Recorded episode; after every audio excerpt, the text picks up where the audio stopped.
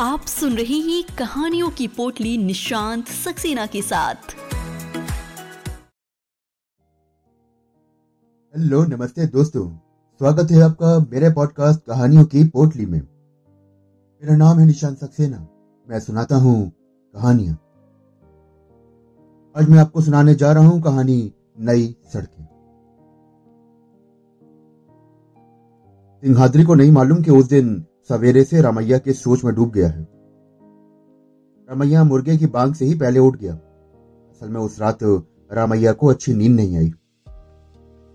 कठिनाइयों से डरने वालों की तरह नहीं। इस रात उसे यूँ ही नींद नहीं आई। धुंधलाती चांदनी में वो घर के सामने आराम कुर्सी पर बैठ गया। ठंडी हवा में बैठने पर भी उसे शीतलता का अनुभव नहीं हो रहा था। धुंधलाने वाली चांदनी के स्वागत कहने पर भी निंद्राहीन। उसकी आँखों में उससे कहीं नहीं देखा गया। आम की डाली पर मीठी आवाज़ में कूकने वाली कोयल का मधुर गान उसके कानों ने नहीं सुना। वो अपने आप को भूलकर चिंता में डूब गए मुर्गे की बांग सुनकर सिंहाद्री लाठी पकड़कर खेत की ओर चल पड़ा। रामैया के घर के सामने से जाते हुए उसे बुलाया। रामैया ने नहीं सुना। सिंहाद्री ने तीन बार बुलाया। फिर भी रामैया ने नहीं सुना। चौथी बार जब रामैया ने उसको देखा और सिंहाद्री को बैठने के लिए कहा, उगता सूरज अपनी उग्रता फैलाने लगा। तो रमैया को क्रोध आया और कुर्सी को पश्चिम की ओर घुमाकर वो बैठ गया। आपको बहुत बार बुलाया, आपने तो सुना ही नहीं। इसका मतलब कि आप किसी गंभीर विषय के बारे में सोच रहे हैं। क्या बात है बाबू? बस यही प्रश्न सिंहाद्री के मन में था। वो बार बार सोच रहा था कि आज ऐसा क्या हुआ। रमैया ने उसे अपने मन की बात नहीं बताई। लेकिन उसने मन ही मन सोचा। हाँ हाँ मैं सोच रहा हूँ कि कुछ लोगों की सोच से कुछ लोगों को हानि होती है। बस। उसी के बारे में मैं सोच रहा हूँ। ही मन ही मन रमैया कुछ सोच रहा था, लेकिन सिंहाद्री ने नहीं बताया। सिंहाद्री ने फिर मनी मन सोचा, आप क्यों इतनी गहरी सोच में पड़े हुए हैं? क्या बात है? वही तो बड़ी बात होगी। रमैया ने जेब से सिगरेट निकालकर सुलगाया और एक सिंहाद्री को दिया और बोला अपने बारे में मुझे सोचने की बिल्कुल ज़रूरत नहीं है। ये बात तुझे भी मालूम है। मेरे खेत में अच्छी फ़सल उग रही है, दूसरे व्यापार भी बिना रुकावट के लाभ में चल रहे हैं। भगवान की कृपा से मेरे पास एक अच्छी पत्नी है। बेटे बहुए दामाद, पोते, पोतियाँ सभी आनंद से जीवन बिता रहे हैं। ये सब भगवान की कृपा है। मुझे अपने बारे में तो सोचने की कोई ज़रूरत ही नहीं है। आप तो महाराज जैसा जीवन बिता रहे हैं। आप कमा भी सकते हैं और दूसरों को खिला भी सकते हैं। इसलिए आपकी बात बड़े बड़े लोगों के लिए भी वेद के समान है। फिर बाबू, क्या बात है? ये पूछते हुए सिंहाद्री ने सिगरेट मुँह में लगा ली। ये सुनकर रामैया मुस्कुराया। मेरे बिताए बिना भी तुम्हें पता चल गया होगा कि अब मैं अपने लिए नहीं, अपितु तुम लोगों और गाँव के लिए ही समर्पित हूँ। गाँव में हमने बड़ा मंदिर बनवाया। सड़कें बनवाई, हाई स्कूल खोला। बड़े बड़े गाँव में भी हाई स्कूल नहीं है। हमारा गाँव छोटा होने के बावजूद भी उसके पास एक हाई स्कूल है। पहले पहल हमारे गाँव में बिजली के दीप जले। गाँव को और भी आगे ले जाना है, इसलिए बस मैं बिना नींद में सोच के डूबा हुआ हूँ।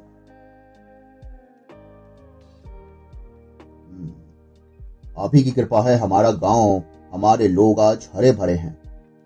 इस बात को तो छोटे बड़े सभी लोग जानते हैं। मैं क्या ही कहूँ इसमें? ये कहकर सिंघात्री ने दोनों हाथ ऊपर उठा लिया और अभिवादन किया। लेकिन बाबू ये बताइए कि असल बात क्या है? थोड़ी देर बाद उसने रमैया से यह बात पूछी ली सिंहाद्री ने रमैया की ओर घूर कर देखा। बाबू, ये दुनिया कैसी है? दुनिया में हर केवल इनके लिए ही जी रहा है, अपने लिए, पत्नी के लिए और बच्चों, रिश्तेदारों के लिए। वैसे ही हर एक, केवल चार विषयों के लिए जी रहे हैं। वो है खाना, कपड़ा और मकान। और अंत में आता है सुख। इसके लिए मनुष्य को पैसे चाहिए। इसके लिए मानव कोई भी दुराचार करने के लिए तैयार है। क्या इनके अलावा मानव किसी और चीज़ के लिए जी रहा है? जनता के लिए जीने वालों से भी आप जाके अगर पूछें तो क्या उनके मन में भी पूर्ण रूप से जनता के लिए यही मनोभाव है? आप मुझे बताइए कि क्या बात है। रमैया ने सर उठाकर मुस्कुराते हुए सिंहाद्री की आँखों की ओर देखा। आज हमारे गाँव में सारी चीज़ें आ गई हैं। तो इसमें तेरी सहायता भी बहुत कुछ है। मैंने जो भी कुछ किया है, तुझसे कहे बिना नहीं किया। और करूँगा भी नहीं। तुम हमारे गाँव के मुखिया हो, बड़े हो। इसलिए तुम्हारी अनुमति के बगैर तो मैं चीटी भी नहीं मारूँगा। अब हमारे गाँव में कॉलेज लाना है। इसलिए सोच रहा हूँ कि बिगाड़ने वाले हम जैसा नहीं सोचते हैं। वो तो कॉलेज आने से पहले ही उसमें पचास अटकलें लगाएँगे। हमारा गाँव सकरीला है। गाँव की सड़कें भी ठीक नहीं है। इसलिए गाँव में नई सड़कें भी बनवानी पड़ेंगी।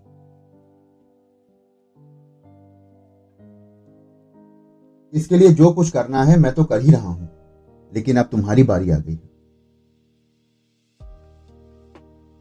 आपके ऐसे बातें मुझे समझ में नहीं आ रही हैं। आप मुँह खोल कर कहिए आपका कहना तो जैसे पहाड़ पर से पानी गिरने जैसा लगता है। लेकिन आज ऐसा लग रहा है कि पानी ज़मीन से पहाड़ पर चढ़ रहा है।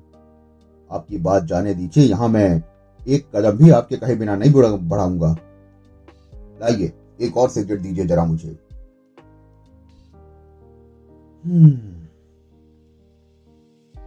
तुम्हारे कहे बिना तो मैं चीटी भी नहीं मारूँगा। ये बात तो तुम जानते हो। इसलिए मैं हाँ कहता हूँ। मुझे पता है कि तुम उत्साह से सड़कें बनवाओगे। मैंने पहले ही उसे मान लिया है। अब मुझे क्या करना है, आप मुझे ये बताइए। सिगरेट का धुआँ छोड़ते हुए मेहमान की तरह सिंहाद्री बोला, हम लोग कितनी भी भलाई क्यों ना चाहें, फिर भी इससे बुराई ही होती है। किसी अरे गहरे का थोड़ी नुकसान होगा। ये सोचकर हम सारे गाँव के लोग उपयोगी काम करे बिना कैसे रह सकते हैं? ठीक है, आप तो हमारे गाँव के लिए सड़कें डलवाना चाहते हैं। अपने लिए तो नहीं ना। अच्छे काम को छेड़ने के लिए कोई कुछ नहीं कहेगा। बात को मेरे पे छोड़िए और आप लाइए। एक सिगरेट और दीजिए। सिंहाद्री तुम्हें ऐसा नहीं लग रहा कि तुम आज हद से ज़्यादा सिगरेट पी रहे हो? कुछ ना बोला। सभी लोगों का कहना है कि रवैया के पास बहुत पैसा है। सभी को पता है कि गाँव ही नहीं, कई ऐसे गाँव पर उसका एकाधिकार है। रमैया के दादा के पास हज़ारों रुपए थे। उसके पिता लखपति बन गए और रमैया करुणपति है। जब ये बात सभी लोग मुक्त कंठ से मानते हैं। वैसे तो सभी लोगों का कहना है कि आज उसे गाँव का निर्धन सिंहाद्री रमैया की दया से मुखिया नहीं, धनवान भी बन गया है। अगर कोई ये पूछे कि गाँव में सड़कें बनवाना है, मंदिर का निर्माण करना है, स्कूलों की स्थापना करानी है और बिजली लानी है तो ये सब किसने किया? ये काम रवैया के अलावा और कौन कर सकता है? ये बात रमैया ने सिंहाद्री से नहीं बताई थी कि सुबह वो चांदनी और ठंडी हवा में बिना नींद के विचारों में डुबोने वाला एक व्यक्ति गोविंदम ही है। गोविंदम उस गाँव में एक छोटी सी झोपड़ी में रह रहा है। वो झोपड़ी ही उसके पिता द्वारा उसे विरासत में प्राप्त है। पिता की मृत्यु के बाद पढ़ाई छोड़कर उसने एक छोटी सी चाय की दुकान खोल ली चाय की दुकान के पास कई लोग इकट्ठा होते थे। दुकान के सामने वाली बेंचों पर लोग हमेशा सभासद जैसे बैठा करते थे। युवा पीढ़ी के लिए तो यह संगम स्थल बन गया था। हमेशा हँसी मज़ाक और शोर का वातावरण रहता था।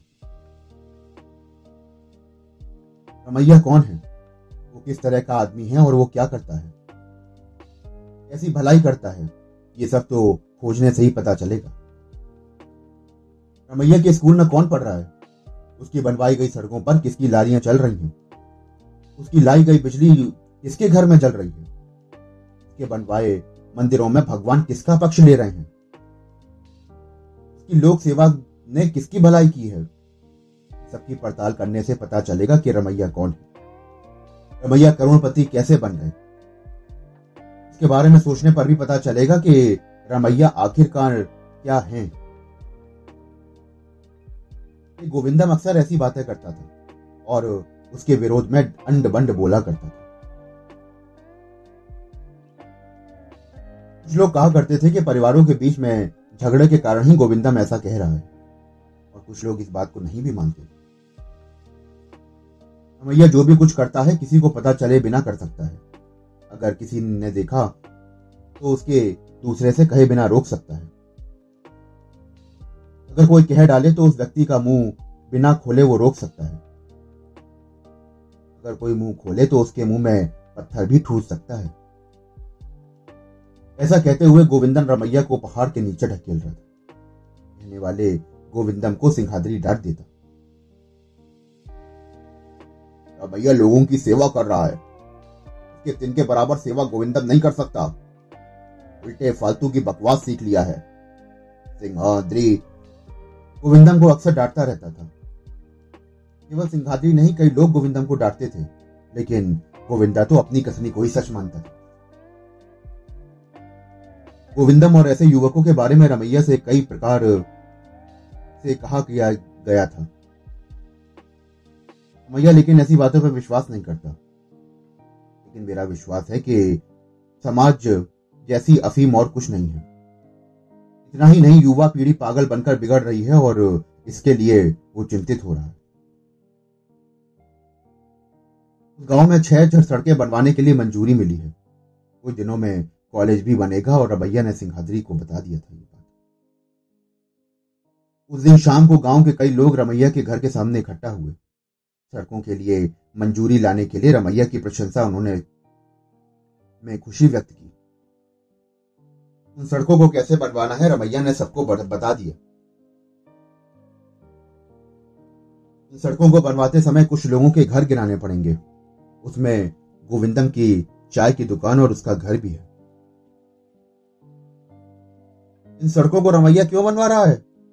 मेरी चाय की दुकान और घर गिरवाकर मुझे गाँव से भगाना चाहता है ना? घर को गिराने वाली सड़कें हमें नहीं चाहिए।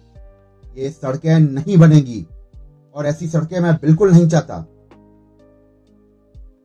ये आवाज़ गोविंदम की थी। कुछ लोगों ने उसका समर्थन किया। बाबूजी, आप तो महान हैं। आपकी बात मैंने कभी नहीं टाली। लेकिन गोविंदम को नुकसान हुए बिना दो सड़कों को छोड़ दीजिए। बाकी चार सड़कों को बनवाइए। आपको गोविंदम की रक्षा करनी है।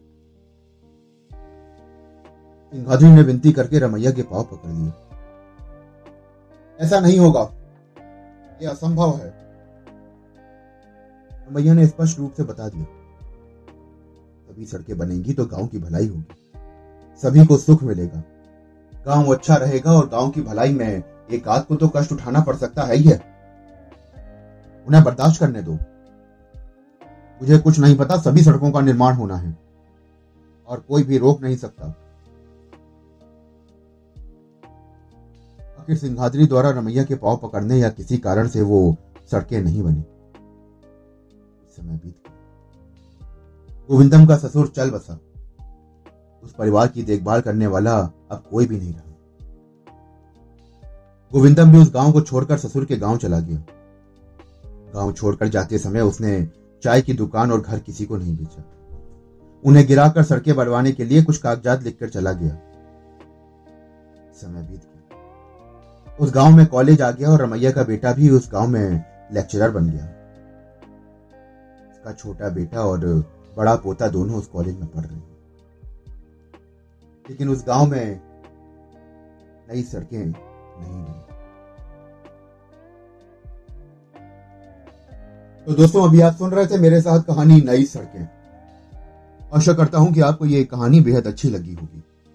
अगर आपको कहानियाँ सुनने का शौक है तो जुड़े रहिए मेरे साथ। मैं फिर मिलता हूँ आपसे एक और कहानी के साथ। धन्यवाद।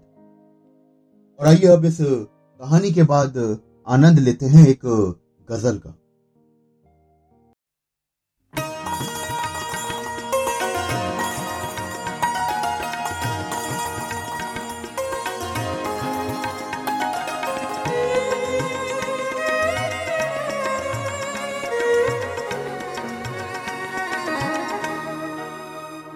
कहीं भी रहे सर पर तेरे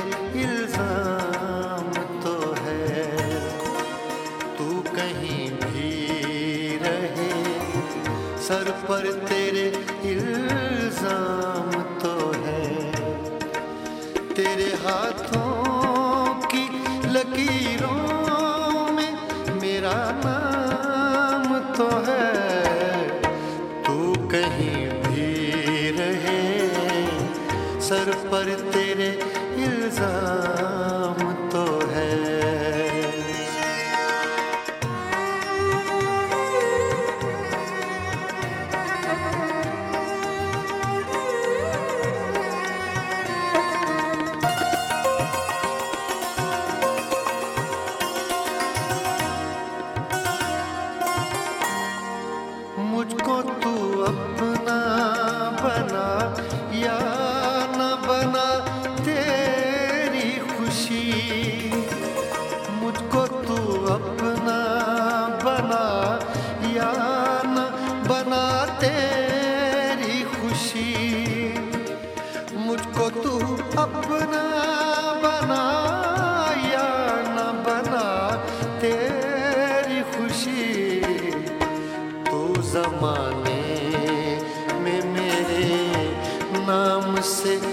बदनाम तो है। तू कहीं भी रहे सर पर तेरे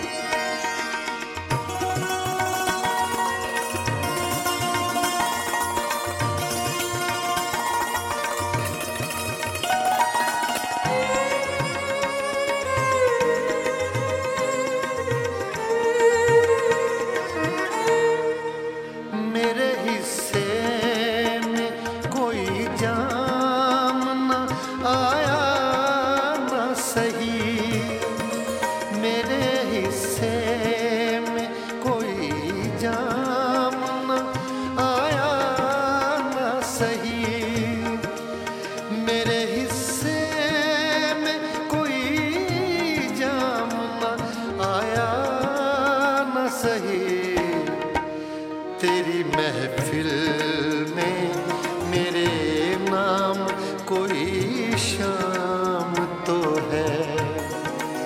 तू कहीं भी रहे, सर पर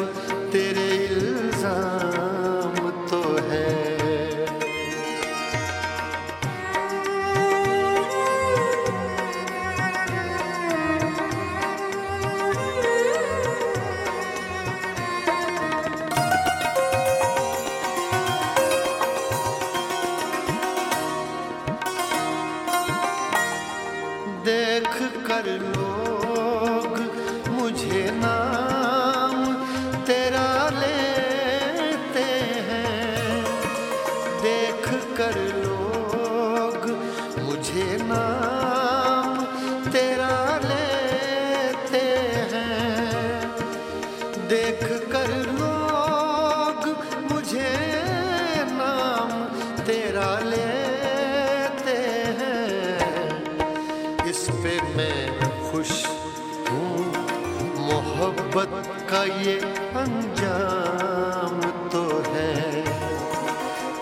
कहीं भी रहे सर पर तेरे इल्ज़ाम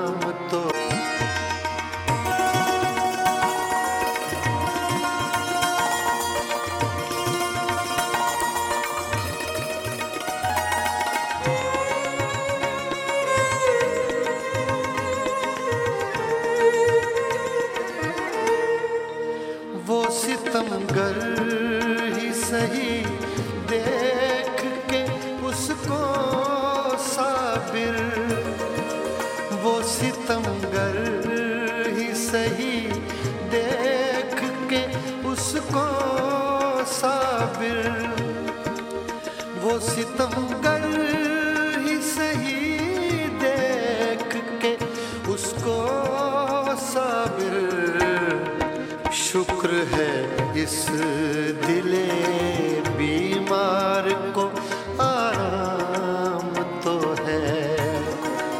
तू कहीं भी रहे, सर पर तेरे इल्ज़ाम तो है।